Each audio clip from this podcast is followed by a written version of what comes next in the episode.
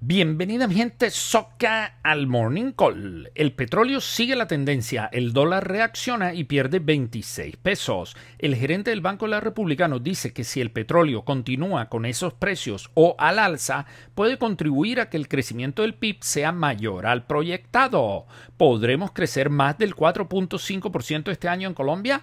Amanecerá y veremos. El actual director de la DIAN, José Andrés Romero, renunció a su cargo, estuvo 30 meses al frente de la entidad y lideró importantes procesos de modernización de la misma. No reveló los motivos de su renuncia, pero nos dicen las malas lenguas que se va para un organismo multilateral en Washington. ¿Serán movimientos del gobierno central para acomodar las fichas necesarias para la presentación de la nueva reforma tributaria ahora en marzo? No sé, Ernesto, no sé.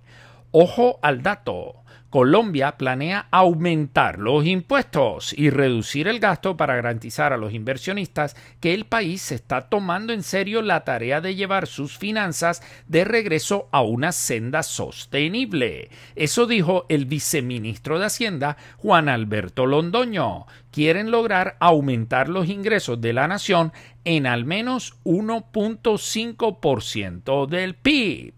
Eso es mucho billete, mucho billete. La Guardia Costera de Estados Unidos rescató a tres ciudadanos cubanos de una isla desierta en las Bahamas.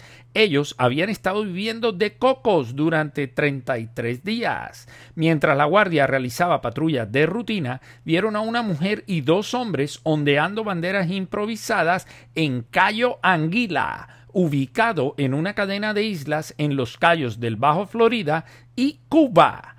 Qué bueno que los rescataron, porque estaban más perdidos que el hijo de Limber.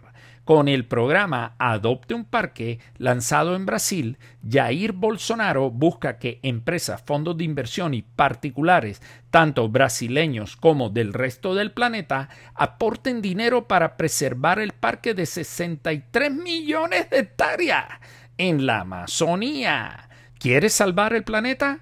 Invierte en la selva a 10 dólares la hectárea para los extranjeros. Ahora es cuando, papi.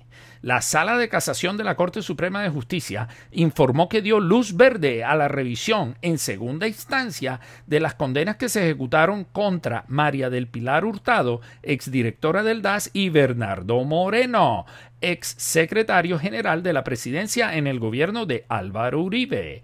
Ambos casos están asociados al tema de las chuzadas ilegales. Eso está más enredado que voladilo en pata de pollo. Hoy es jueves de remate. Sigamos esforzándonos en la consecución de nuestros objetivos. Los mejores días están por venir. De esta salimos juntos. Vamos para adelante. Fuerza y pulso. Feliz día para todos.